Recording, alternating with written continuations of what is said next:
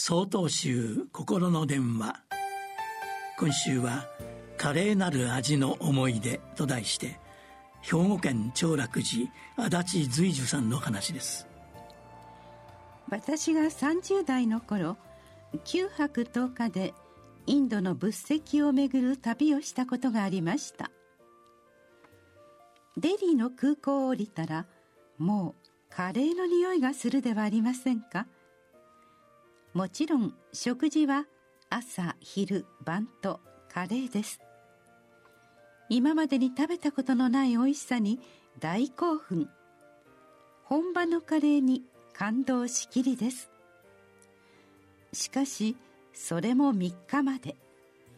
4日目の朝からはもう味噌汁とご飯が恋しくて仕方がありませんでした。慣れない香辛料のせいでしょうか。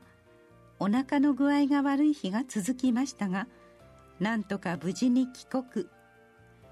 お寺にたどり着くともうくたくたです。一人でお寺に住んでいた私はさあ何を食べようかと戸棚を探しましたがなんとレトルトのカレーしかなかったのです。またカレーかと思いながらも温めて食べてみるとなんと日本のカレーの美味しいこと。慣れ親しんだ味に感動したことを今でも思い出します。ご承知の通り9月1日は防災の日です。災害の起きた被災地ではカレーは炊き出しメニューの定番です。東日本大震災から10年が経ちましたが当時避難生活を余儀なくされた方々とお話しさせていただくと炊き出しの時のカレーの話をよくお聞きします。毎日冷たいおにぎりとパンという生活の中で温かいご飯と食欲をそそる温かいカレーは嬉しかったとのこと。何よりも少しの時間日常に戻った気がしたとのことです。遠く三里の四季を見るという有名な禅の言葉があります。